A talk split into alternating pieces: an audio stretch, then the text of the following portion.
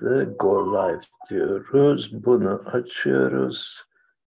Yes. Sevgili arkadaşlar, gene bir pazar akşamı bir aradayız. Ee, az kalsın kaçırıyordum programı çünkü burada saatler değişmiş. Bütün Avrupa'da e, saatler kış saatine geçti. Böylece aramızdaki fark iki saate çıktı. Ee, neyse ki zamanında sevgili eşim hatırlattı da o şeyden mahcup olmaktan kurtulduk. Ee, sevgili eşim hafta içi bir program yapma söz vermişti. Bir gün bir şey oldu, ertesi gün başka bir şey oldu, ertesi gün başka bir şey oldu. Bir türlü denk gelmedi. O yüzden yarın aynı saatte 9'da yapacak programı kaçırmamanızı öneririm. Neredeyiz bakalım başlamış hayır, mıyız güzel bir şekilde? Allah Allah. Ee, sevgili eşim hafta içi hayır, hayır, bir hayır. program yapması. Hayır, bir böyle bir şeyler oluyor. Ha. Başka bir şey oldu. Bir türlü denk gelmedi. O yüzden yarın aynı saatte 9'da yapacak. Tamam. Aynı anda birkaç tane sevan birden çıktı karşınıza. Talihsiz bir şekilde. Evet, nereden başlıyoruz? Ee, dünyada günün önemli olayı, son 2-3 günün önemli olayı tabii Twitter'ın Elon Musk tarafından satın alınması. Doğrusunu isterseniz daha önce bunun gerçekleşeceğine pek ihtimal vermemiştim. Çünkü muazzam bir meydan okumayla karşı karşıyayız. Çok büyük bir siyasi güç gösterisiyle karşı karşıyayız. Ee, birkaç yıldan beri Amerika'da yönetimi ele geçirmiş olan bence bence junta yönetimi e, son derece kararlı bir şekilde e, Batı dünyasının, Amerikan dünyasının bugüne kadar geçerli olan e, işte özgürlük, hak, hukuk vesaire normlarını hiçe sayarak bir ideolojik diktatörlük kurma konusunda son derece kararlı ve ciddi adımlar atacak. Elon Musk ne kadar sözünü yerine getirebilir, ne kadar ciddidir bilinmez. Fakat bu diktatörlüğe, bu e, zorbalığa karşı mücadele edeceğini söyledi. Ve dünyanın şu anda en etkili, hatta tek etkili e, haberleşme kanalını yani yalnız bazı ülkelerin değil, Çin hariç bütün dünyanın ortak e, haberleşme kanalını özel bir şahıs olarak satın aldı. Yani daha önce bir e, halka açık bir e, anonim şirketti e, şey, e, bir corporation'dı e, Twitter. Şu andan itibaren özel şahsa ait.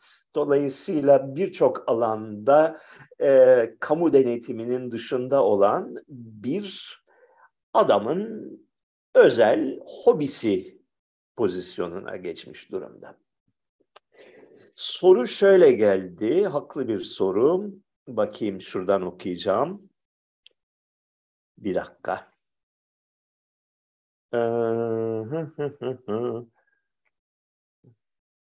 Elon Musk, ABD güvenlik bürokrasi tarafından itibar suikastine uğratılıp özgürlüğünü, servetini ve hatta suikastle hayatını kaybeder mi? Sonu Assange'a benzer mi? Julian Assange'a. Ee,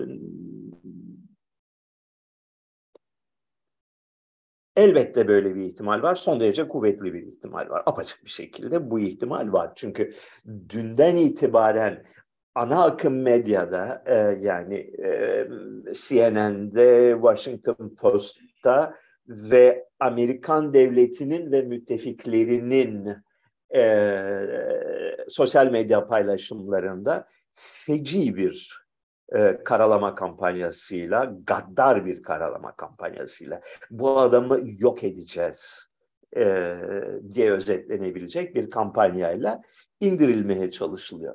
Diğer yandan şunu düşünün fakat 44 milyar dolar ödedi deniyor.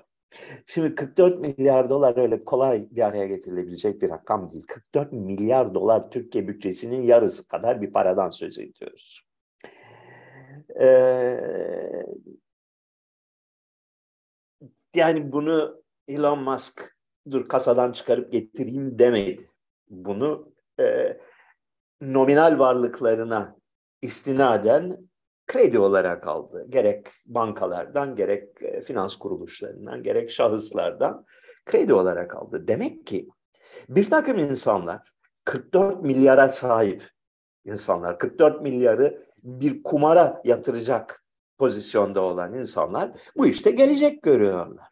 Şimdi bunlar palavra insanlar değil, bunlar hiçbir şeyden haberi olmayan insanlar değil e, al sana evladım bu parayı da ye istersen diyecek insanlar da değil. Yani bir e, olaylardan haberdar, ne istediklerini bilen insanlar olduklarını varsayıyoruz. Demek ki e, hissettiğim o yani e, gözlemlediğim o Amerika'daki şu andaki junta yönetimine karşı bir direnişi bir şekilde örgütlemeyi düşünen, tasarlayan, isteyen, dileyen insanlar var.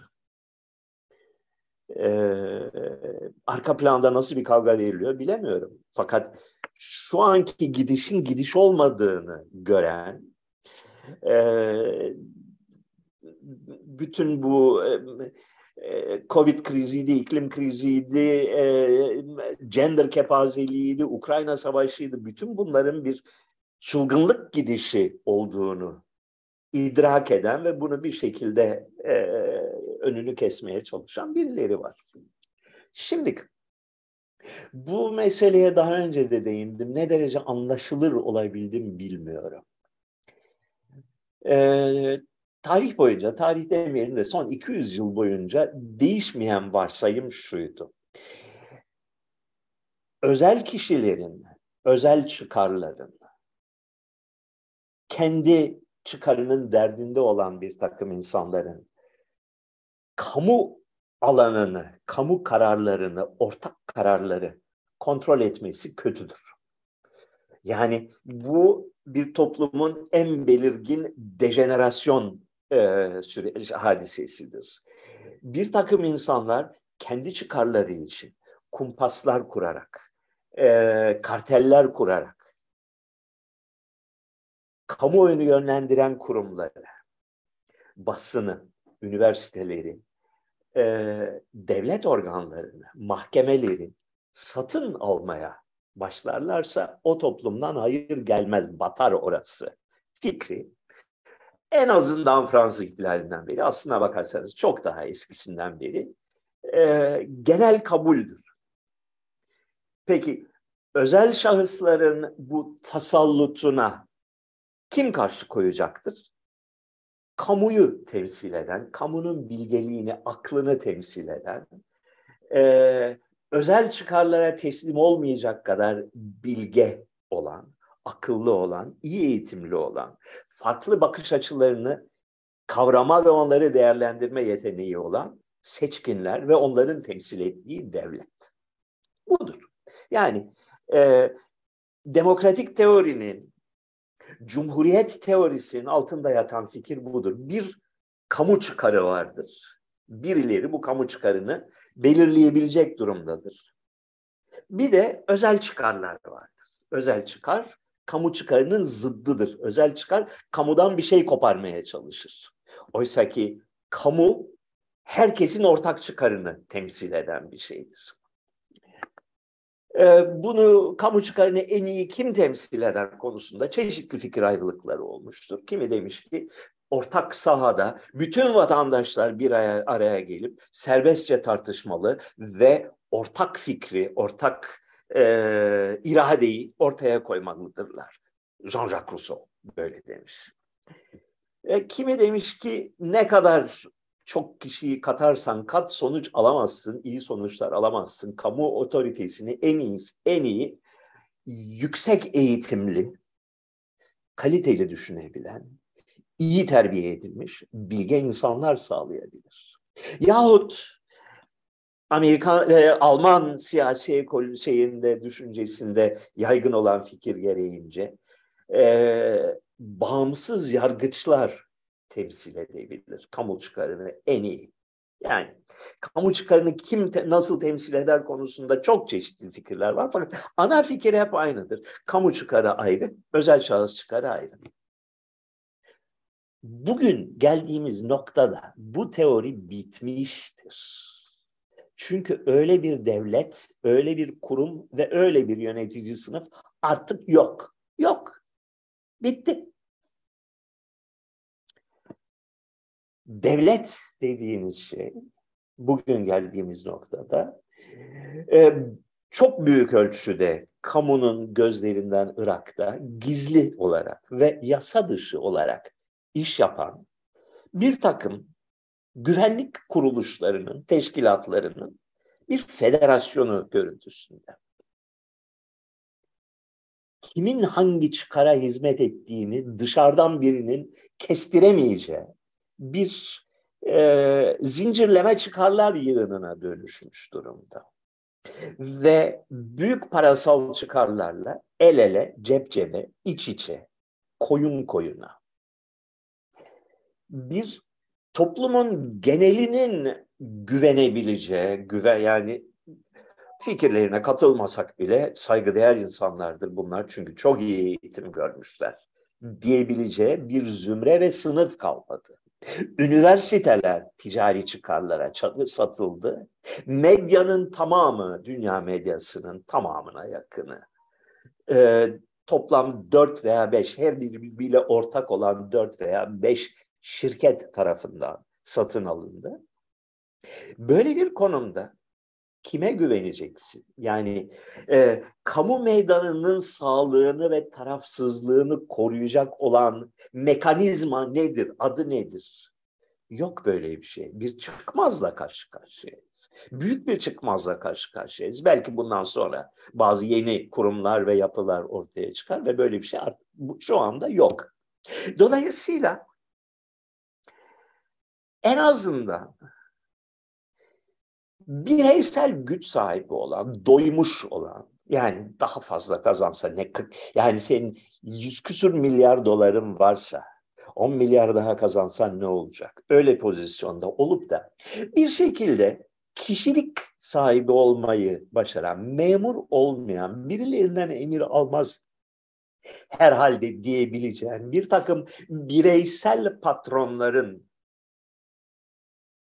bireysel patronlara güvenmekten başka bir çaremiz yok. Onlara güvenebilir miyiz bilmiyorum, sanmıyorum uzun vadede. Fakat daha iyi bir seçenek var mı ortada? Zannetmiyorum. Bu soruyu atlattık. Hocam, Rusya-Ukrayna savaşından ziyade Vladimir Putin ve onun liderliği hakkındaki düşüncelerinizi merak ediyorum. Putin'i bir siyasi deha ya da akıllı bir lider olarak tanımlar mısınız? Çünkü bu konuda fikir ayrılıkları var. Bazı kesim Putin'i belki de bu yüzyılda yaşamış en büyük liderlerden biri olarak tanımlarken, öte yandan özellikle Ukrayna Savaşı uzadıkça acaba bu adam overrated bir lider mi diye sorgulayan ve karşıt görüş sunan bir kesim var. Sizin yorumlarınızı merak ediyorum. Teşekkür ediyorum bu soru için. Benim Rusya ile herhangi bir çıkar bağım bir şeyim yok. Putin'le hiç yok. Yani tanımam etmem. Akrabam değil, dostum değil, bir şeyim değil. 22 yıl oldu Putin'i az çok izleme fırsatını buluyoruz. Putin'den ciddi bir şekilde şüpheye düştüğüm nokta ne, neydi biliyor musunuz? O geçen sene bir ara e, Covid günlerinde iki üç defa şey masada e, poz verdi. Böyle 10 metre uzunluğunda hayvan gibi bir masanın bir ucunda kendisi, öbür ucunda bir takım küçük insanlar.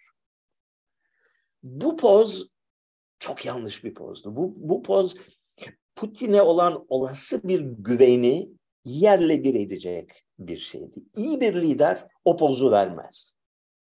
İyi bir lider kollarını sıvar, kravatı gevşetir, e, yakın danışmanları ve dostlarıyla birlikte ufak bir masanın etrafında toplanır. Aralarında bir sigara içerse ona da laf etmez. Tartışır. E, bir eşit gibi tartışır. Akıllı fikirler böyle bir ortamdan çıkar.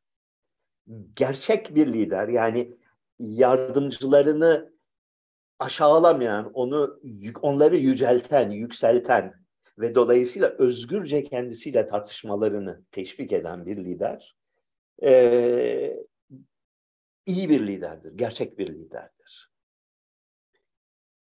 E, yardımcılarını küçümseyen, onları küçük sandalyeye oturtan, e, onlarla arasına törensel bir duvar ören bir lider ise e, ortak akıldan yararlanamayacak bir insandır. Kibir deryasında batmıştır.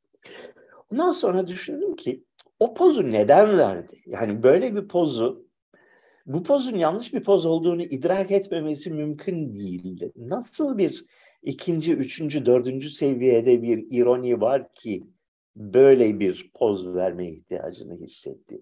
Acaba önce Macron'u küçülttü, Macron'u aşağıladı. Ondan sonra bu çok sert oldu diye bir iki defa daha mı öyle poz verme ihtiyacını hissetti? Bilmiyorum. O zaman son bir yıldır bütün konuşmalarını dikkatle izliyorum. Her geçen gün hayranlığım artıyor. Yani gerçekten çok ciddi bir şey, çok çok önemli mesajlar veriyor. Büyük mesajlar veriyor. Tarihi mesajlar veriyor. Dünyanın yapılanmasıyla ilgili felsefi derinliği olan, tarih vizyonu olan mesajlar veriyor. Ve bunları yaparken şuna dikkat ediyorum. Bir, esprili bir adam. Bayağı espri yapıyor. Her konuşmasında mutlaka bir iki tane hoş espri yapıyor. İki, alçak gönüllü bir adam. Kendini e, küçümseyen ya da kendisiyle dalga geçen cümleler sarf etmekten çekinmiyor.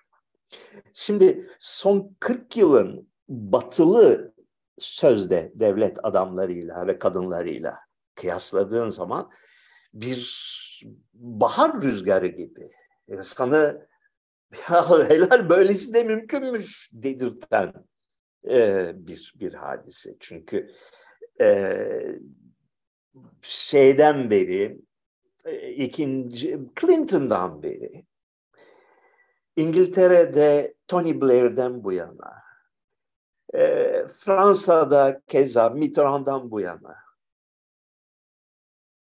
gördüğümüz Almanya'da Angela Merkel birazcık istisnaydı. Fakat bugünkü de öyle bir şey. Bakıyorsun şeylere, siyasi liderlere. Bunlar bunlar ağızlarından dinlemeye değer tek bir söz çıkmayan sadece riya ve sloganla e, siyasi liderliği yürütebileceklerini zanneden insanlar.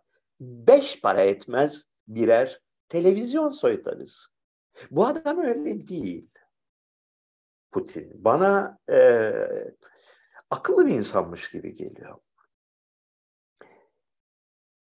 Bunun yanında şu gerçek var. Rusya 1990'lı yıllarda batmıştı, tükenmişti.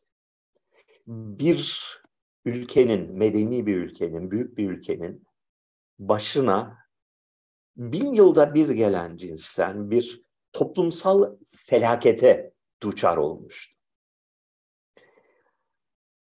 O günden sonra 2000'den bu yana kalkındı, toparlandı. Yeniden dünyada hakkı olan seviyeye ve ona yakın bir yere e, geldi. İç problemlerini büyük ölçüde çözdü. Ekonomik problemlerini büyük ölçüde çözdü.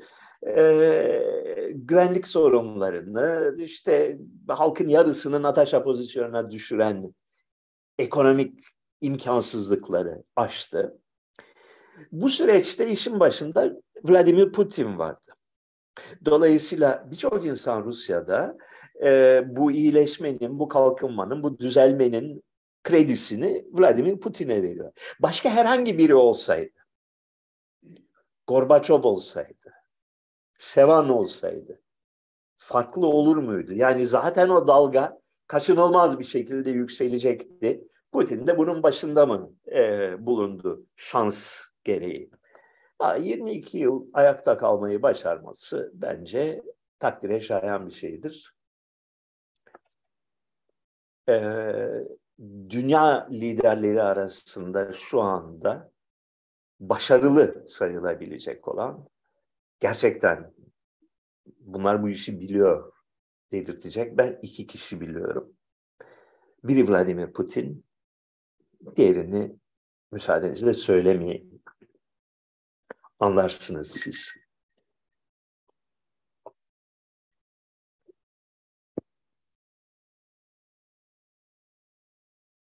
Savaş. Şöyle savaş hakkında düşündüğüm e, çok kibar yürütülüyor. E, yani ısrarla bu bir savaş değildir, bu bir güvenlik operasyonudur vecizesine. E, uygun bir şekilde hatta onu destekleyecek bir şekilde yürütülüyor. E, koskoca Rus ordusunun, silahlı kuvvetlerinin 8-9 ayda Ukrayna gibi kıytırık bir memleketi ezememesi e, aklın alabileceği bir şey değildir. Gerçekten büyük bir beceriksizlik ve başarısızlık. De. Yoksa asıl amaç Ukrayna'yı ezmek değil. Asıl amaç e, Putin'in önceki gün e, Valday'da verdiği son derece çarpıcı yani tehlikteki anlatmaya çalıştığı gibi asıl amaç başka bir şey. Asıl amaç Amerika'nın dünyadaki hegemonyasını kırmak. Öncelikle Afrika ve Asya'da ee, ikincil olarak belki eğer başarabilirse uzun vadede Avrupa'daki hegemonyasını kırmak. Olaya bu açıdan baktığınız zaman e, Ukrayna'daki ufak tefek çatışmalardan çok daha ciddi bir şeyin, çok daha büyük bir hadisenin şu ömrümüzde, şu dakikalarda gerçekleşmekte olduğunu görürsünüz. 1945'ten sonra kurulan dünya düzeninin e, sarsılması, değiştirilmesi, yıkılması söz konusu. Başarabilir mi, başaramaz mı bilinmez. Her şeyleri Allah bilir, biz bilemeyiz. Ee, Allah'ta olmadığına göre kimse bilemez demeye çalışıyoruz. Neyse. Vaziyetler böyle o konudaki. Hocam, atanın beğendiği evleri sahibi satmayınca eve kayyum atadığı doğru mu diye sormuş bir arkadaş. Ne, bir takım sesler duyuyorum arka odadan. Ee, yok doğru değil, hayır. Ee, pek öyle olmamış bildiğim kadarıyla, belki olmuştur. Atatürk'ün Türkiye'nin her ilinde, her vilayetinde benim bildiğim bir ara saymıştım 30-40 tane kadar şahsi mülkü olarak kendisine hediye edilen evleri var. Atatürk evleri. İşte Bursa'da var, Trabzon'da var. Trabzon'un tepesinde muhteşem bir konak. E, birçoğunu ziyaret ettim ben bunların. Adana'da var e, filan falan. Her her gittiği, ziyaret ettiği ilde bir tane vermişler. Bunların hepsi gayrimüslim mülkleri. Ermeni veya Rum mülkü. Nitekim Çana, e, Çankaya Köşkü de Atatürk'ün resmi konutu olan Çankaya Köşkü de öyledir. Kasapyan Köşkü'dür biliyorsunuz bunu. Bu yeterince e, anlatıldı. Fakat e, Trabzon'daki neydi adamın adı? E, Trabzon'un en zengin e, Rumlarından birinin konağı. Adana'daki bir Ermeni zatı muhteremin e, konağı bunların hepsi Atatürk'e hediye edilmiş. Yalnız bunların sahiplerinin satmaması falan diye bir durum söz konusu değil. Çünkü sahipleri ya öldürülmüştü ya ülkeden kaçmıştı. Yani bu e, hediye tarihinden 5-10 sene önce olan şeyler. Dolayısıyla bu evler sahipsizdi. Ya da belki de uygun olmayan kişiler tarafından sahiplenilmişlerdi. e, Türkiye'nin 1920'li ve 30'lu yıllardaki sosyal tarihinin taşradaki her bir kasaba ve şehirlerdeki tarihinin bir tane konusu vardır. Başka da bir konusu yoktur. O bir konu e, gavur malı nasıl paylaşılacak? Kim alacak? Hacı Hüseyin Efendi mi alacak? Parti komiseri Şevket Bey mi alacak? Ve bu tahmin edebileceğiniz üzere büyük kavga konusudur buna. Hepsi birbirlerini boğazladılar o mallara konmak için. Atatürk'e verilenler genellikle bu mülklerin, bu paylaşılamayan mülklerin en kıymetli, en gösterişli, en göz önünde olanlarıdır. Ee, biz paylaşamadık, paşam al senin olsun. İşin asıl mantığı odur. Ee, hepsi de bunların ziyan zebil olmuştur. Çünkü Atatürk bu yerlerde belki bir gece kalmış, konaklamış. Ondan sonra bir daha o, kim öyle kim kala. Ee, şunun bunun eline geçmiş. İşte parti il başkanının yeğeni gidip oraya konmuş bir tane alt katına kahvehane açmış filan falan buna hepsi böyle zapt edilmişler ya da kilitlenmişler tozlanmaya bırakılmışlar. Olay budur. Bir yağmanın dehşetli bir yağmanın ülke çapında bir yağmanın hakemi pozisyonunda Atatürk. Yani asli yağmacıdan ziyade yağmacılar arasında e, barışı tesis eden e, zaptiye e, konumunda. Bu böyle bakmak daha doğru olur. Ha kendi şahsı adına e, zapt ettiği yer Atatürk Orman Çiftliği'dir. Orayı kendine bir hobi bahçesi olarak e, almış ve ilgilenmiş. Birkaç sene onunla ilgilenmiş. Mustafa Kemal Paşa'nın ömrü İsmet Paşa kadar uzun olsaydı Türkiye tarihi nasıl şekillenirdi? Dünya Savaşı'na girer miydik? Çok partili sisteme geçer miydik mesela? Yoksa pek bir şey değişmez miydi? Ee, birinci Cumhurbaşkanı'nın son yılları 35'ten sonra Hatta 30'dan sonra da 34-35'ten sonra özellikle bir çılgınlık dönemidir.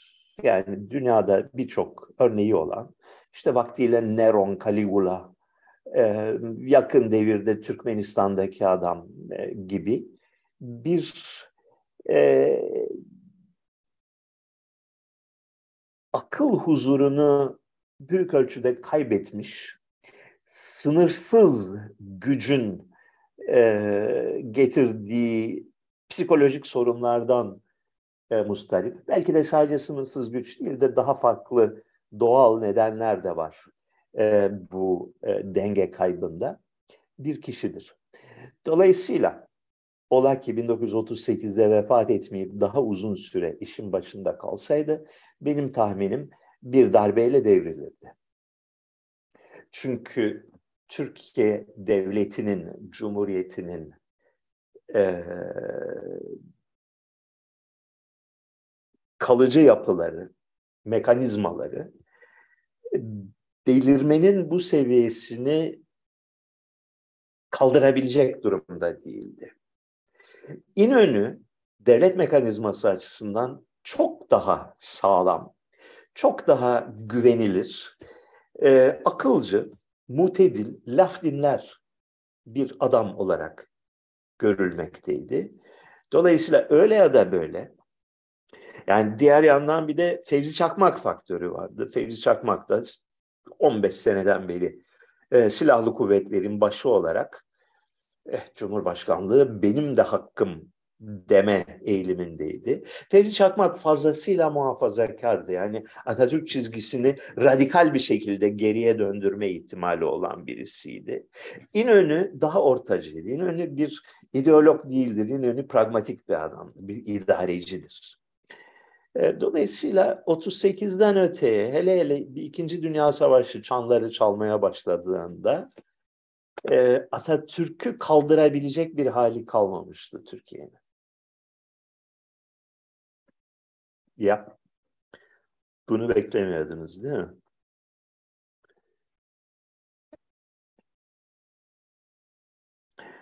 Avrupa'da seçimlere katılım oranı büyük politik değişimlere rağmen çok düşük. Biraz bundan bahseder misiniz? Çok düşük tabii çünkü insanlar biliyorlar ki verdikleri oyun hiçbir anlamı yok, hiçbir sonucu da yok. Yani e, demokratik yönetim denilen şey bir soytarılığa dönmüştür Avrupa'da. Yok öyle bir şey artık. E, birincisi hemen tüm Avrupa ülkelerinde Fransa hariç, e, bir ölçüde İngiltere hariç, tüm hükümetler koalisyon hükümeti. Koalisyon hükümeti demek senin oyunun herhangi bir sonucu yok demek. Yani senin oyun ancak küçük çok küçük bir takım dengeleri e, etkileyebilir. Bir bakanlığın ona mı buna mı gideceğini etkileyebilir. Sonuç olarak partiler kendi aralarında konuşup hükümet kuruyorlar. Ve şey değişmiyor yani ufak tefek bir e, şey e, hani sandalye oyunu vardır ya böyle herkes dans eden etler sup diye otur, sandalyeye oturur herkes. Öyle öyle bir oyun. Bir iki kişi dışarıda kalıyor, bir iki kişi içeri giriyor fakat iktidar yapısı, siyasi yönetim yapısı değişmiyor. İkincisi değişse bile Amerika Birleşik Devletleri'nde olduğu gibi iki parti, bir o bir öbürü sistemi olsa bile e, devlet bürokrasileri, özellikle gizli bürokrasileri yani e, askeriye, istihbarat, polis teşkilatları ve bunların artık sayısız miktarda çoğalan yan kuruluşları şeyin dışındalar. Siyasi iktidarın kontrolünün dışındalar. Kendi başlarına buyruklar, devleşmiş bir bürokratik yapı söz konusu.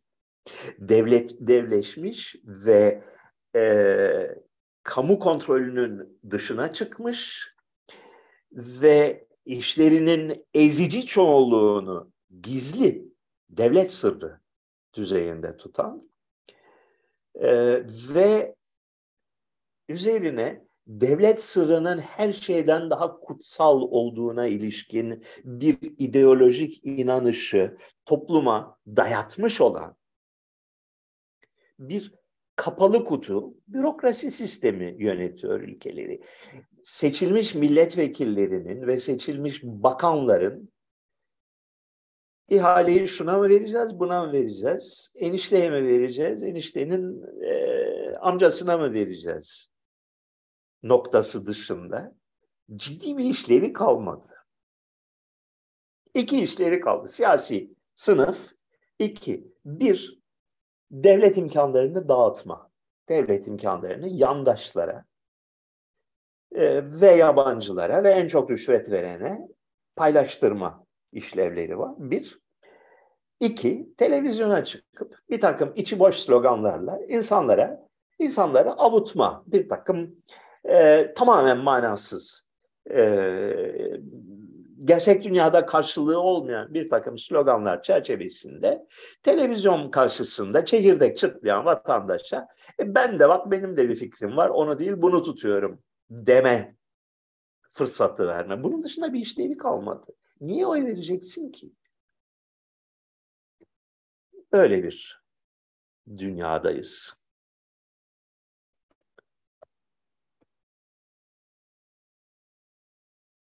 kültür ve sanattaki terakki ağır sanayi olmadan imkansız mı diye sormuş bir arkadaş. Tabii ki mümkün. Yani tarih boyunca eski Yunan yahut Abbasilerin Bağdat'ı yahut Floransa şehri ağır sanayiyle mi kalkındı? Bunlar tarihte insanoğlunun şeyi olan, gurur kaynağı olan e, topluluklar e, sanatta, felsefede, bilimde inanılmaz adımlar atmış. İnsanoğlunu sevil bir maymundan alıp bambaşka bir yere taşımanın önemli basamaklarını, önemli adımlarını gerçekleştirmiş toplumlar. Bunlarda ağır sanayi yoktu ki. Ağır sanayi modası, ağır sanayinin e, çok e, bir toplum için elzem olduğu fikri tamamen askerileşmeyle ilgili, militarizmle ilgili bir hadisedir. 1860-70'lerde Almanya ile başladı. Krupp, çelik sanayi. Çelik sanayinin anlamı neydi? Çelik sanayini bu derece geliştiren Almanya'nın yarın Fransa'nın ağzına sıçacağı, Fransa bittikten sonra da gerekirse İngiltere'nin ağzına sıçacağı şeklindeydi. Buydu yani bu kadar gurur duymalarının sebebi ağır sanayiyle buydu. Ee, onun peşinden e, 20. yüzyılda bir taraftan Rusya, diğer taraftan Almanya aynı şekilde büyük bir ağır sanayi hamlesine girdiler. Amaç neydi? Amaç ufukta görünen dünya savaşında hangisi kazanacak, hangisi yenilecek? Yani çelik yaptığın zaman, çelik döktüğün zaman devletlerin ilk düşündükleri konu bununla kaç tane top yapabiliriz, kaç tane e, zırhlı gemi yapabiliriz meselesidir. Savaş hazırlığı. Ee, doğrusunu isterseniz büyük ağır sanayi hamlesi yapan toplumlarda öyle çok da ahım şahım bir sanat, kültür, felsefe, müzik filan gelişmesi görülmedi. Çünkü bir toplumu bütünüyle sanayi şey e, militarize edersen, askerileştirirsen kimse öyle sanat manatla uğraşmayı sevmez ya da sanat e, milli davanın bir parçası haline gelir. O da iyi bir şey değildir. Bugün ağır sanayi modası geçmiş görünüyor. Ağır sanayi olduğu gibi Çin'e yüklediler. Ağır sanayi orada da yapılıyor. Diğer yerlerde daha ziyade ıı, sekreterlik işleriyle uğraşıyorlar insanlar. Bunu toplumun en değerli faaliyeti olarak değerlendiriyorlar. Filan falan.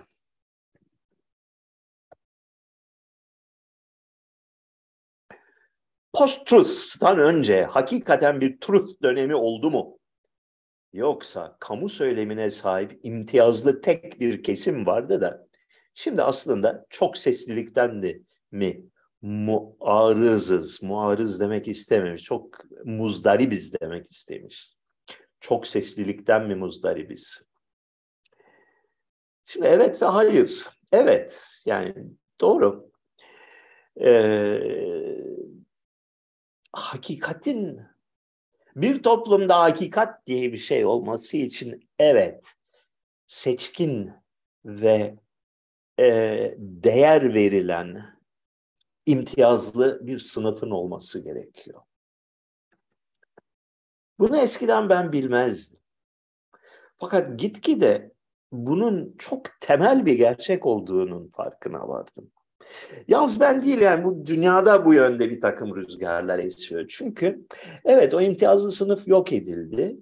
Ee, herkesin fikri eşit derecede değerlidir noktasına gelindi. Herkesin fikri eşit derecede değerliyse hakikat diye bir şey yoktur demektir. Bu kadar basit bu iş. Yani ben siyah derim, sen beyaz dersin. Demek ki bilmiyoruz. Ee, dünya 1968'den bu yana büyük bir hızla o yöne doğru savruldu. Yani ortak bir gerçek yoktur. Ortak gerçeğin sahibi olan imtiyazlı bir sınıf olmamalıdır. Dolayısıyla e, çok seslilik güzeldir çok net olarak bugün görüyoruz ki hiç de güzel bir şey değilmiş o çok söz seslilik. Ya, hakikaten değilmiş. Hakikaten yani insanlığın ve medeniyetin e, ağzına sıçacak bir felaketmiş.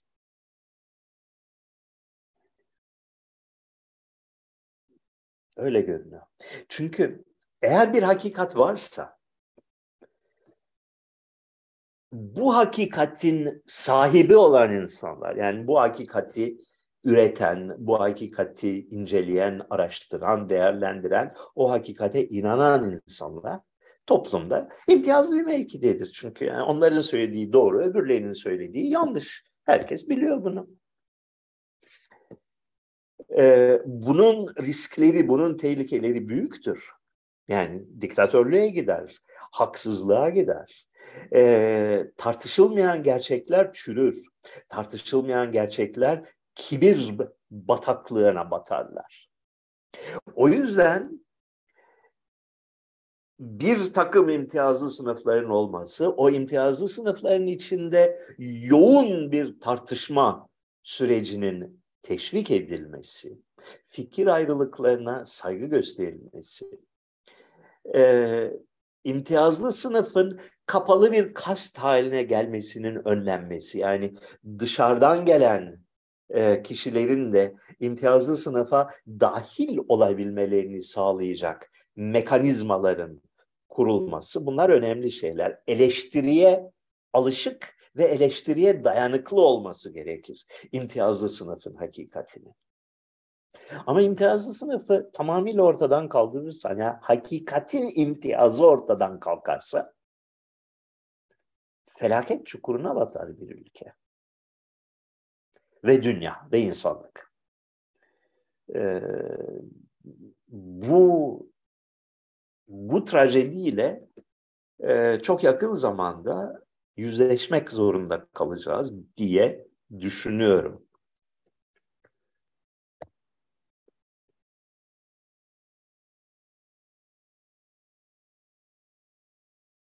Kültür aktarılabilir mi?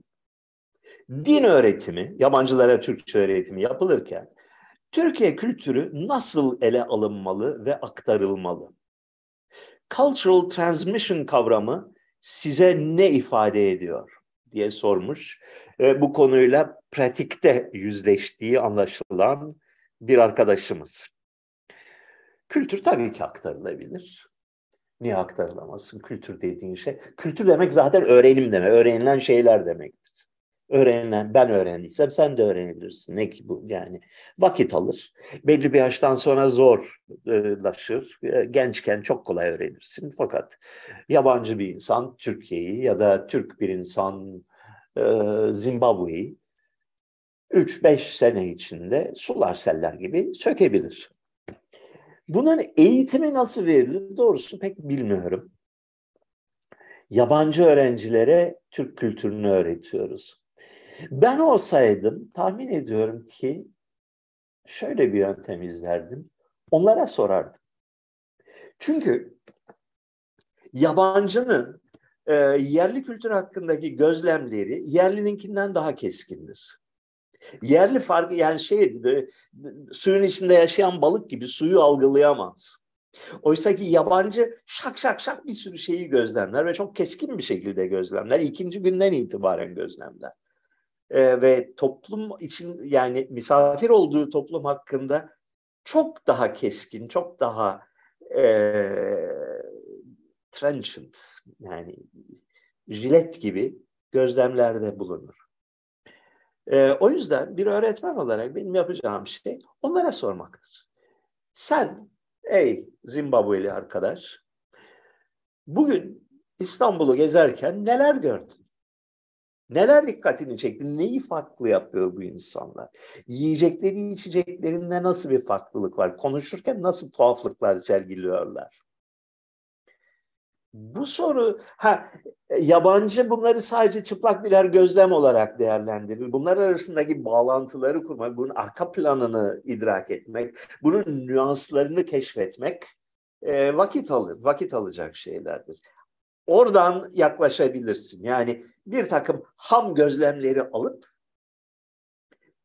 bu böyledir ama bunu sadece işte şu sınıfa mensup olanlar yapar. Üsküdar'da yap öyle yaparlar ama e, çarşambada öyle yapmazlar. Hem Adana'da büsbütün farklıdır bu işler gibisinden bir diyaloğu onun üstüne bindirebilirsen bence çok başarılı sonuçlar alırsın diye tahmin ediyorum, bilmiyorum.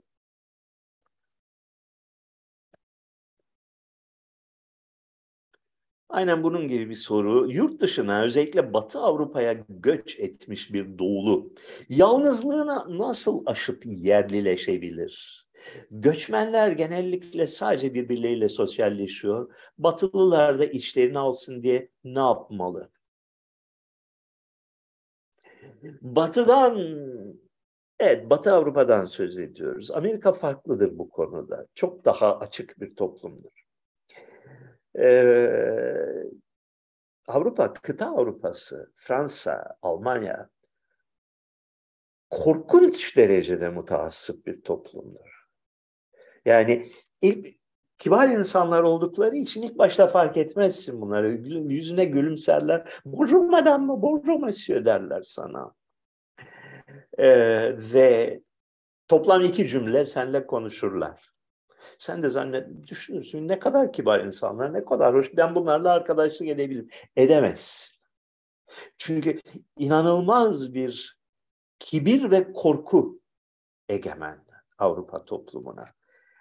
Biz çok çok iyiyiz. Kurallarımız mükemmel. Kurallarımıza uyduğumuz için biz medeniyiz.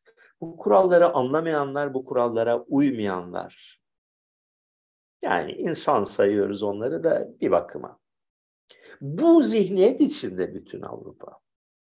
Bunu açıkça söylemedikleri zaman hatta kendilerine bile itiraf etmedikleri zaman bu bir kural tapkısı, kurallara tapma hadisesi var. Ve bu kurallar öyle basit trafik kuralları değil. Bu kurallar çok ince, çok nüanslı, çok çok karmaşık, çok zengin kurallar. Bu kuralların hepsini öğrenmene imkan yok. Var tabii de yani yıllar sürer bu. Ve onları öğrendiğin onları öğrenmediğin sürece de e, Avrupalıların iç halkasına, dostluk halkasına dahil edilmen çok zor. Ha bunu aşabilen insanlar var mı? Var. İyi bir eğitim almışsan, çok iyi, en iyi okullarda okuyup, ülkenin kültürü, tarihi, bugünkü adetleri, e, siyasi dengeleri, siyasi kişisel bağları konusunda çok etraflı bir fikir sahibi olmuşsa derinlemesine o zaman da farklı bir e, problem giriyor devreye. Çünkü öyle insanlar tanıdım. Buna Edward Said sendromu diyebiliriz. Yani Avrupalıyı veya Amerikalıyı Avrupalı'dan veya Amerikalı'dan daha iyi tanıyan ve seven ve beğenen ve e, müziğinin ve resim sanatının ve edebiyatının inceliklerini iyi bilen birisi de Avrupalıyı veya Amerikalıyı feci surette küçümsemeye başlıyor. Bu sefer tersine dönüyor işler. yani çok üstün bir noktaya geliyor ve e, bu sefer o yerlilerle temas ve ilişki kurmakta zorlanmaya başlıyor. Yani çıkmaz bir şey. İkinci kuşağı bekleyeceksin. Hatta üçüncü kuşağı bekleyeceksin. Çocukların bu işi becerir. Eğer orada yetişirlerse.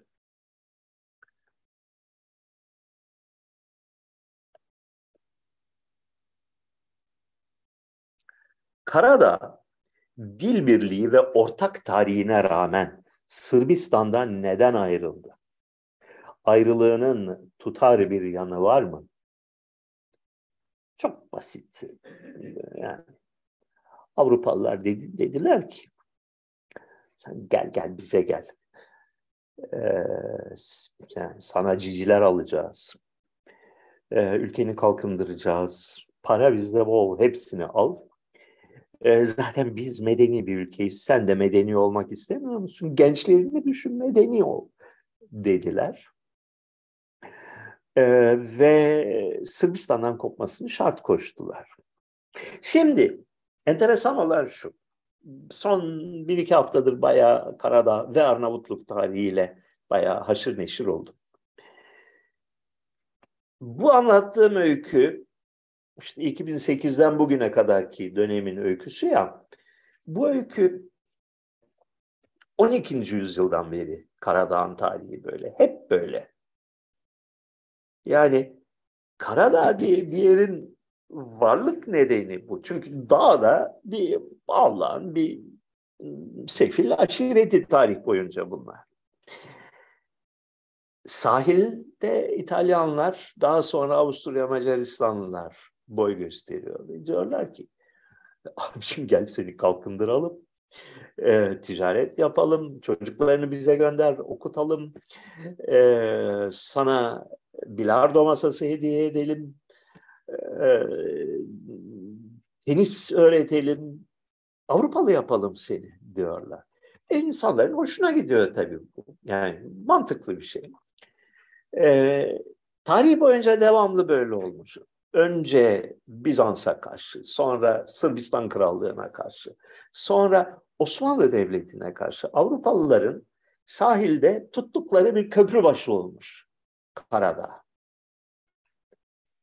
İyi mi olmuş? İyi olmuş. Yani güzel bir ülke, çok güzel bir ülke. İnsanları da güzel bir ülke. Ee, Avrupalılıkları şeyde, kıvamında, abartmadan, alçak gönüllü bir şekilde Avrupalılar. Elbette Sırplar, her zaman Sırp olmuşlar. Yani bir yan yanlarıyla kimlikleri, varlıkları Sırplık üzerine kurulu. Dilleri Sırpça, dinleri Sırp dini. Ama Avrupa'da uzaktan gel gel gel diyor. Niye gitmesin ki? Bu. Karadağ'ın kısa tarihi bundan ibaret.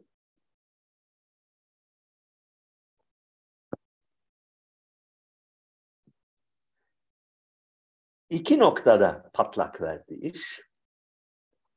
Üç noktada patlak verdi. Üçüncüsü biraz karışık bir konu o yüzden şey değil. Bir dil meselesi. Madem ayrı devlet olduk bizim dilimiz farklı, bizim dilimiz Sırpça değil Karadağca diyen insanlar türedi. Ee, bunlar ülkenin iç güney kesiminde e, hatta sahil kesiminde çoğunlukta Buna ülkenin iç kısmında, kuzey kısmında manyak mısınız? Kardeşim bu yani bildiğimiz Sırpça bu dil diyenler çoğunlukta. Halen de onlar çoğunlukta. Yani Karadağca fikri e, başkentin Avrupa'yı elitleri arasında e, cazibe oluşturuyor. Köylü anlamıyor öyle şeylerden. İki, e, kilise çok büyük e, sıkıntı kaynağı oldu. Çünkü öteden beri Karadağ Kilisesi Sırp e, Patrikhanesi'nin bir alt birimi. Yani Karadağ bağımsız dahi olsa Karadağ Kilisesi Sırp Kilisesi'nden bağımsız değil. Bunun üzerine bağımsız bir Karadağ Ortodoks Kilisesi inşa etmeye, e, kurmaya e, teşebbüs ettiler büyük arbede çıktı. Geçen sene bu senenin başında büyük kavga çıktı ve halen de birçok yerinde ülkenin e, işte her tarafta Karadağ bayrakları var. Yalnız kiliselerde Sırp bayrağı var. E, din kardeşimiz onlar diyorlar.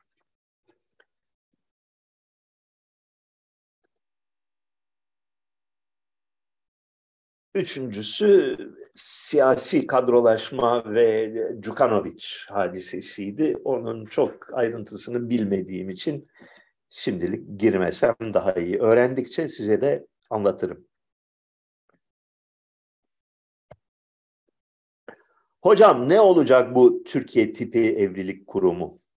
Ailenin hayatı zindan edecek kadar iç işlerine karışması, bıktıran adetler, Erzurum töreleri vesaire. Bunlar dünyanın başka ülkelerinde bu denli var mı acaba? Elbette vardır. Dünyanın her yerinde bu problemler vardır. Kimi yerde biraz daha yoğun, kimi yerde daha az vardır. E, temel hadise şu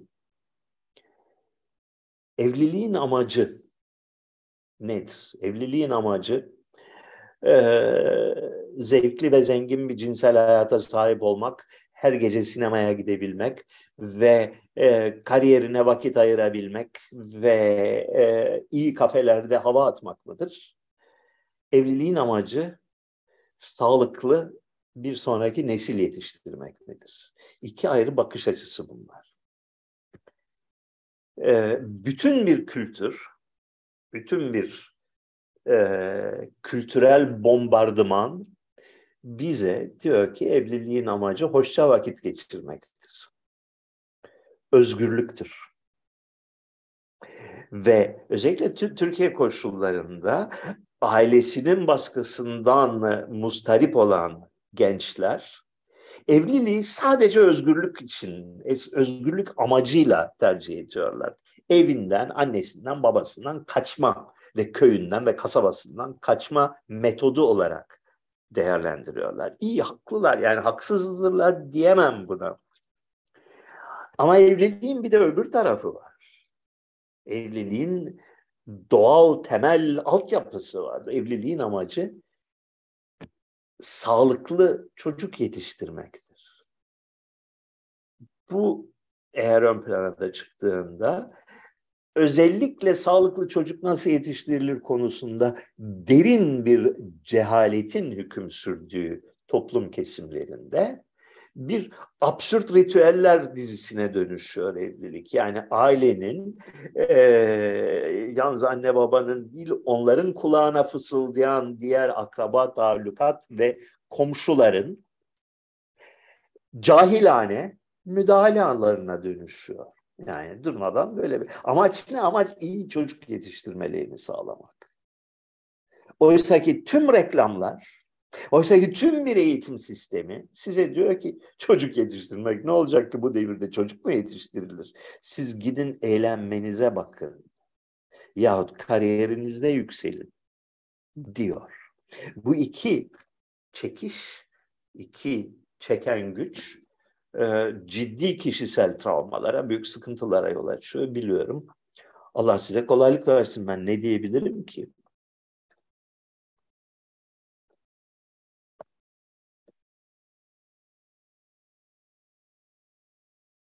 Biri demiş ki, Türk olsaydınız ırkçı olmaz mıydınız? Yani bir Çingene, bir Ermeni, bir Kürt nasıl ırkçı olabilir? Hepimiz hayatın bize dağıttığı eli oynuyoruz. Kısmi doğruluk payı var. Hani ben herhangi bir şekilde bana Ermenilik mi dağıtılmış, Türklük mü dağıtılmış, Amerikalılık mı dağıtılmış bilmiyorum. Daha bugüne kadar da bir türlü çözemedim onu. Nasıl bir el vermişler bana? Bana e, zengin bir el vermişler. Çok boyutlu bir el vermişler. Bu eli nasıl oynayacağım büyük ölçüde bana kalmış. E, herkeste bir miktar ırkçılık vardır. Yani bunun bunu kimsenin aksi, aksini iddia edemez. Elbette vardır. Yani bizimkiler duygusu her, her, yani herkeste az ya da çok her zaman mevcuttur. Marifet bunu akıl ve ahlak çerçevesinde e, koruyabilmek. Yani bunu bir e, hayatının asli bir dayanağı haline getirmemek, bunu bir düşmanlık vesilesi haline getirmemek, başkalarına düşman olmayı öneren iç sesleri bastırabilmek. Bunlar çok önemli şey. Medeni bir insana hayvandan ayıran en temel e, özellikler. Yani ırkçılığını kontrol altında tutabilmek, ırkçılığını e, evrensel insani değerlerle, vicdanla ve akılla dengelemek, zapturapt altına almak. Şimdi bunu bireylerin havadan kendi başlarına yapabilmeleri zor bir şeydir. Yani doğuştan doğru ahlaki düsturlarla yetişen insan enderdir. Öğrenmesi gerekir. Öğrenmesi için de toplumdaki fikir önderlerinin, düşünce önderlerinin, e, ahlak önderlerinin yol gösterici olması gerekir. Arkadaşlar ırkçılık Tamam bizimkiler çok şeker insanlar biz de biliyoruz bunu da yani kötüdür. Öbürlerinde de insanlık var. Onların da hakkını ver. Hakkı tanımak kendi soyunu korumaktan daha önemli bir haslettir diyecek ve bunu çocukların ve gençlerin ve yetişkinlerin kafasına kakacak toplumsal aydınların olması gerekir. Toplumsal yol göstericilerin olması gerekir. Türkiye'deki yol göstericiler maalesef kökten çürüktür. Pisliği, hayvanlığı birer ulusal değer olarak yücelten bir iklimin temsilcileridir. Dolayısıyla doğal içgüdüsüyle bir takım mantıklı ölçülü olmaya çalışan bir insanın bile yoldan sapması çok kolaydır. Çünkü toplumda estirilen rüzgar agresif ırkçılık rüzgarıdır. Düşmanlık rüzgarıdır. Biz iyiyiz, öbürlerin hepsi hayvandır, onları öldürmek lazım diye özetlenebilecek olan zihniyettir. Mücadelemizin bununla olması lazım. Yani toplumu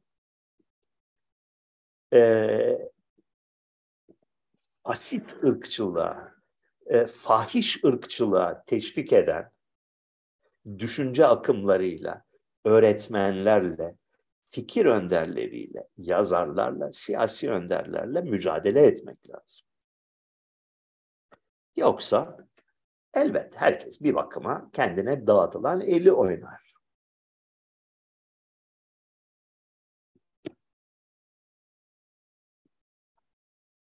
Ve unutma ki istisnasız herkese birden fazla el dağıtılmıştır. Bir tane değildir sana dağıtılan el. Bölgesel kimlikler var, ee, annenin, ninenin karmaşık kimlikleri var, aldığın eğitimin nerede olduğu, ne olduğu var, ee, memleketinden nereden bakarsan nüfusunun yüzde beşi onu neyse biraz da safkan Türk zanneder kendini oysa ki biraz kaşırsa altından başka şeylerin çıkacağını bilir, pekala bilir. Ee, bu çok çok kartlılık diyelim o zaman. Çok kartlılığı kullanabilmek faydalı bir şeydir. Çünkü e, öğretmenler seni ırkçılığa teşvik etse bile kendi hayatındaki karmaşıklıklar sana ya dur bakalım ne oluyor ya hiç de o kadar olacak bir durum yok yani benim ninem Ermeniydi ama iyi bir insandı diyebilme imkanını vermeli, verir. Bilmem anlatabiliyor muyum? Ee, Türkiye'de artan Orta Doğulu ırklar ileriki gelecekte yönetimde söz sahibi olabilir mi? Malum İngiltere'ye bir sömürgesi olan Hint kökenli bir birey geldi. Evladım, Allah'ın Moğolistan'ından gelmiş yamyamlar bu memlekete e, yönet bu memleketin yönetiminde söz sahibi olabildilerse Araplar niye olmasın?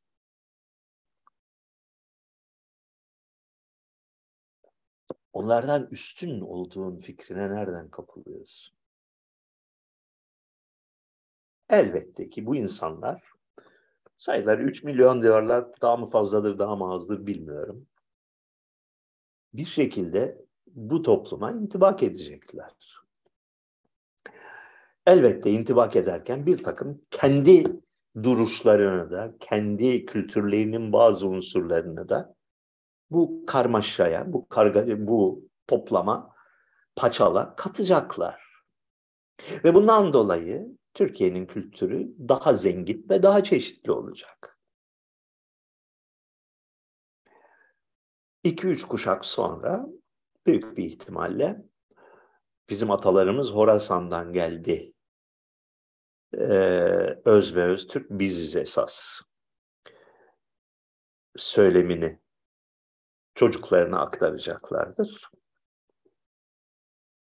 Şu andakilerin de bundan farklı bir evrim sürecinden geçtiğini kimse söyleyemez. Ee, bu. Artı Orta Doğulu ırklar ifadesinden neyi kast, neyin kastedildiğini tam anlayamadım.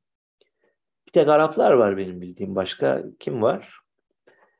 Ha, Afganları mı kastediyorlar? Olabilir. Ee, çoğulculuk iyidir. Sizce dünyada bir gün sınırlar kalkar mı?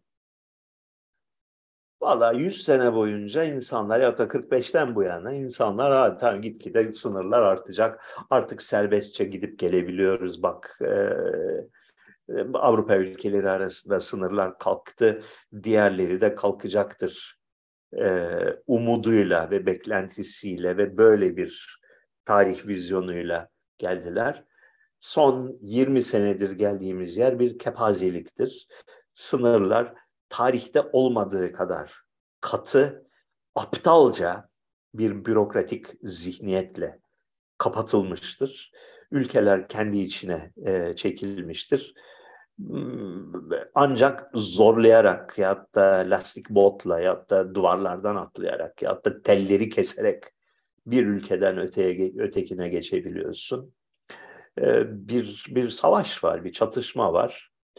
Ee, uzun vadede ne olur bilemem fakat kısa vadede sınırlar gitgide daha geçilmez, gitgide daha aşılmaz, gitgide daha katı ve aptalca olma eğiliminde. Ve bunun da başlıca sorumlusu Avrupa Birliği'dir. Bunu da unutmayalım. Yani kendi e, cici, tertipli, temiz ve medeni toplulukları arasındaki sınırları kaldırdılar, büyük ölçüde kaldırdılar. E, fakat bunun bedeli dünyanın geri kalan kısmına karşı bir Kafka'nın kalesini, şatosunu e, aratmayan bir duvar örerek kendilerini korumaya aldılar. O duvarın yıkılacağı günü, o duvarın yerle bir olacağı günü büyük bir umutla ve sevinçle bekliyorum ezilirler inşallah diyorum.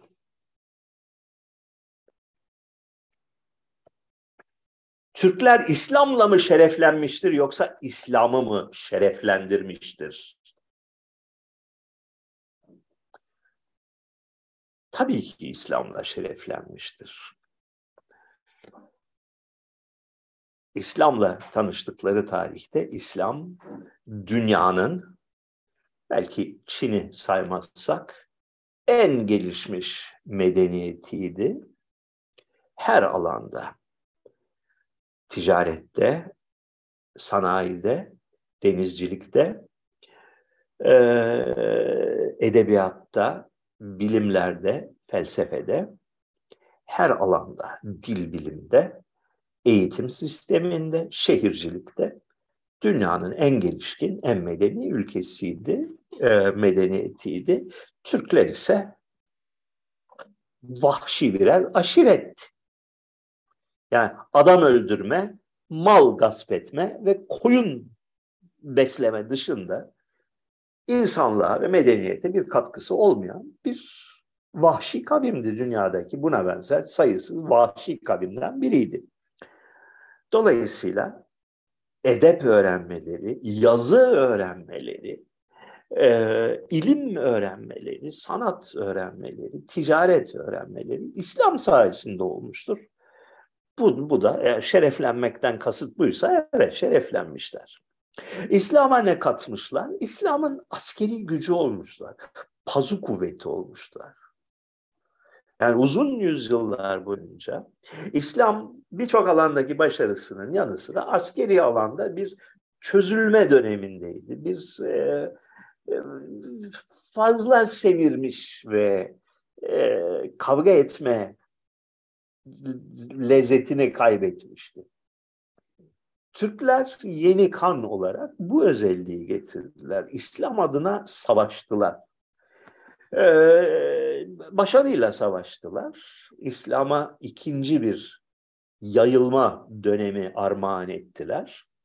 Bunun peşinden de gitgide merkezileşen, gitgide askerileşen ve gitgide kaba kuvveti ana yönetim tekniği haline getiren devletler armağan ettiler. Osmanlı Devleti gibi, Safevi Devleti gibi, Memluk devleti gibi. Ve bunun sonucunda İslam'ın yüzlerce yılda büyük bir emekle inşa ettiği medeniyetin içine etmeyi başardılar. Yani e, şereflenme karşılıklı olmadı. Bir taraf şereflendi. Öbür taraf kapısına bekçi koyduğunu zannetti. Bekçiler gelip evi işgal ettiler.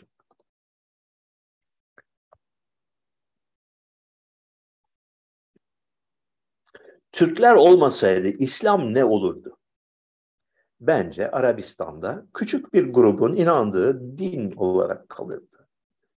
Yani, tamam. Bence de Mars'a gitmiş olurdu yani ne? Tıraş.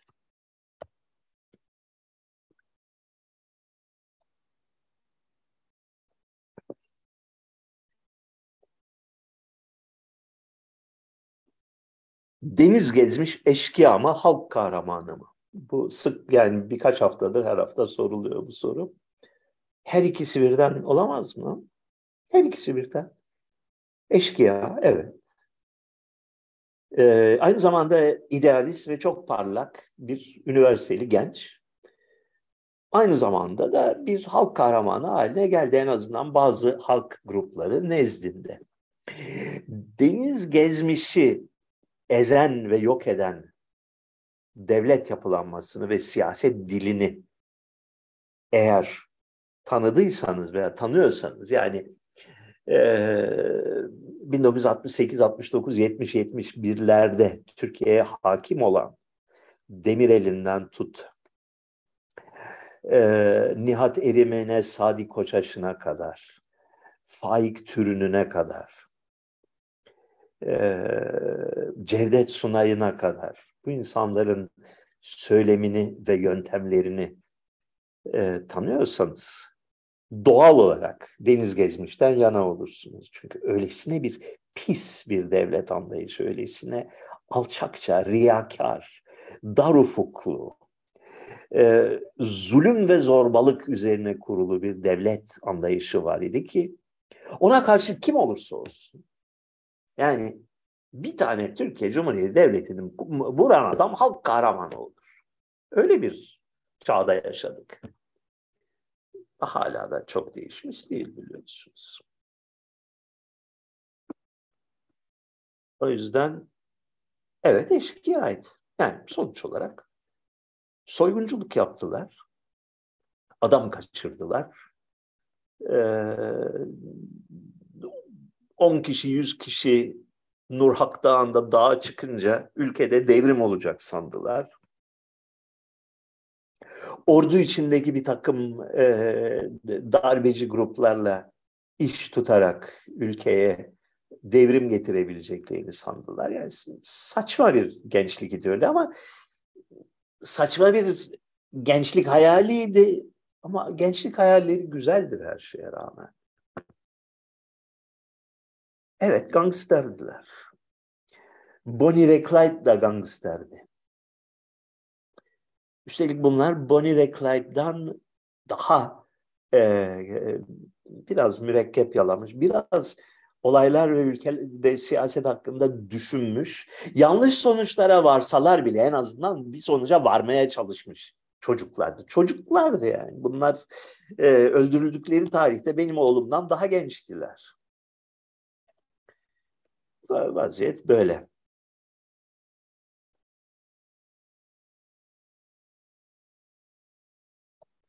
Asal hakkındaki düşünceleriniz.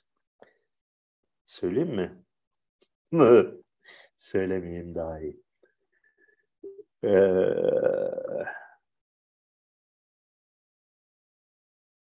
başka.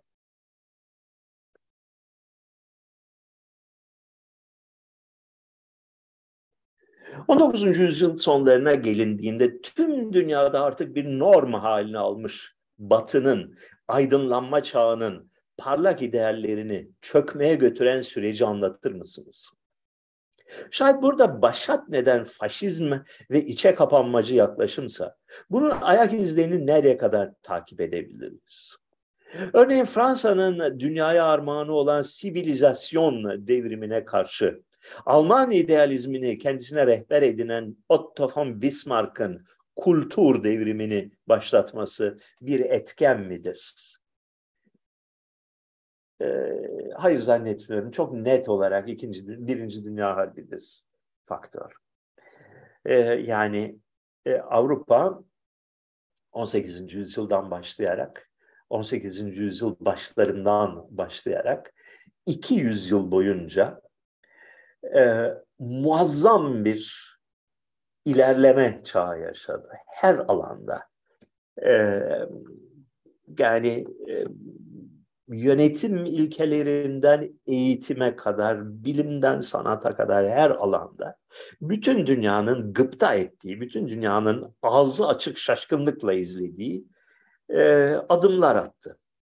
Yani mesela 19. yüzyılda Avrupa hakkında Türk elit sınıfından insanların yazdığı seyahatnameleri ya değerlendirmeleri okumanızı tavsiye ederim. Nasıl bir radikal hayranlık ve nasıl aklına gelmeyecek alanlarda bir e, takdir duygusu. Yani kütüphanelerini anlatıyorlar. Bir, yani hasetten çatlıyorlar belli ki. Böyle kütüphaneleri olan bir medeniyet nasıl bir medeniyettir? Hastanelerini anlatıyorlar. E, yelken yarışlarını anlatıyorlar ve bunlar bizde niye yok şeyi içindeler. Bunun üzerine 19. yüzyıl sonunda 20. yüzyıl başında üst üste akıllara durgunluk veren teknik yenilikler keşfedildi. Ee, otomobil keşfedildi. Ee, uçak keşfedildi.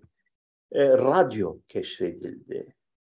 Ee, röntgen, yani X-ray keşfedildi. Bunlar elektrikle aydınlatma keşfedildi. Bunlar e, nefes kesici gelişmelerdir. Bunlar şoke edici gelişmelerdir. Ya, Avrupalılar bu işi biliyor. Adamlar yapıyor kardeşim denildi. Sonra Birinci Dünya Savaşı geldi. Birinci Dünya Savaşı bir medeniyetin, bir kıtanın toplu intiharıdır. İntihar ettiler. Ee, kendilerini ekonomik olarak mahvettiler e, ahlaken dünyanın gözünde köpek seviyesine düştüler. Ve her şeyden önemlisi dünya üzerinde 19. yüzyılda kurmuş oldukları askeri hakimiyeti, emperyal düzeni sürdüremeyecek noktaya geldiler. İngiliz İmparatorluğu'nun çözülme tarihi 1918'dir. Gerçi ondan sonra 42 yıl kadar daha devam etti e, şey e, e, orada burada dünyada sahip oldukları yerler. Fakat bel kemiği 1918'de kırıldı. 1918'de 19'da İngiltere artık dünyayı yönetemeyecek fikri dünyanın her köşesinde aynı anda filizlendi. Afganlar ayaklandılar ve yendiler İngiltere'yi o Afganistan ki bu, bu hadiseden 60 sene evvel mahvetmişti. İngilizler gelip Afganistan'ı yerle bir etmişlerdi. Bugüne kadar kendine gelemedi Afganistan. Fakat 1918-19'da pekala yendiler. Mısır ayaklandı. Türkiye büyük bir başarı e, gösterdi. E, İngilizlerin desteklediği ya da en azından laf düzeyinde desteklediği e, Yunanistan e, oyununa karşı. Hindistan'dan eninde ya da sonunda gidecekleri 1920-22'de belli olmuştu. Güney Afrika'dan gidecekleri belli olmuştu. Yani e, çözüldü İngiliz İmparatorluğu. Fransız İmparatorluğu onun hemen peşinden. O da onlar 1950'lere kadar inat ettiler fakat çözüldü. Bırakıp çekildiler. Bırakıp çekildikleri anda inandırıcılıkları kalmadı. Güvenilirlikleri kalmadı. Bunu mesela Mısır gezimiz sırasında epeyce anlatmıştım bazı şeyleri bundan bir buçuk iki sene önce. Yani İngilizler Asvan'da şahane bir botanik bahçesi düzenlemişler. Asvan'ın önündeki Nil üzerindeki adayı dünyanın en muhteşem botanik bahçesine çevirmişler. İngilizler gittikten sonra orası neden bir çöplüğe dönüştü? Temel soru bu. Yani bağlantı neydi ki? İngiliz, İngiliz hiçbir zaman Mısır'ı direkt olarak yönetmedi. Sadece askeri olarak hükümet şeyi altı, yönetim altı şeyi altına almıştı, koruması altına almıştı. İngilizler zamanında böylesine bir şaheser yaratıldı. İngilizler çekildikten sonra Mısırlılar neden bunu sürdürmediler? Neden sürdüremediler? Çünkü İngiliz'in beli kırıldığı anda yani egemenliği kaybettiği anda temsil ettiği değerler, temsil ettiği kültürel varlıklar da teker teker domino gibi arkasından yıkıldı. Ee, buydu. Birinci Dünya Savaşı'ydı. İkincisi onun üzerine tuz biber ekti. Fakat birincisinin etkisi ölümcüldür. Batı medeniyetinin sonudur. İkinci bir boyutuna da değineyim. Batı medeniyetinin Birinci Dünya Harbi'nde intihar etmesinin ardından Batı kültürü bir nihilizm süreci olan modernizme yöneldi. Sanat alanında, edebiyat alanında, müzik alanında ee, yeni bir entelektüel akımın ifadesi olan e, işte kübizmdi, e, böyle Stravinsky'nin müziğiydi, e, Schönberg'in müziğiydi, James Joyce'un edebiyatıydı gibi şeyler ürettiler. Bunların hiçbir değeri yoktur demiyorum yani kendi içinde bir sistemdir.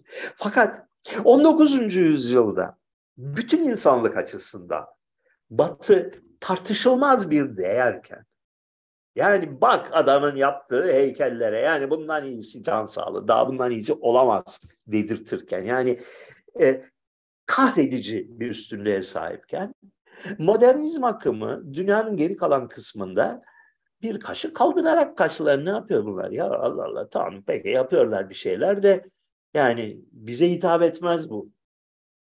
İlk kez. 19. yüzyılda Avrupalıların yaptığı her şey bütün insanlara hitap ediyordu. 20. yüzyılda Picasso ve sonrasında hitap etmemeye başladı. Ancak çok e, marjinal, küçük, aşırı eğitilmiş bir e, literati kesimine, entelektüel kesime hitap etmeye başladı. Sokaktaki adamı, ortalama adamı, Hindistanlı bir iş adamını, e, Afrikalı bir öğretmeni, cezbedecek bir tarafı kalmadı. Saçmalıyor bunlar duygusu.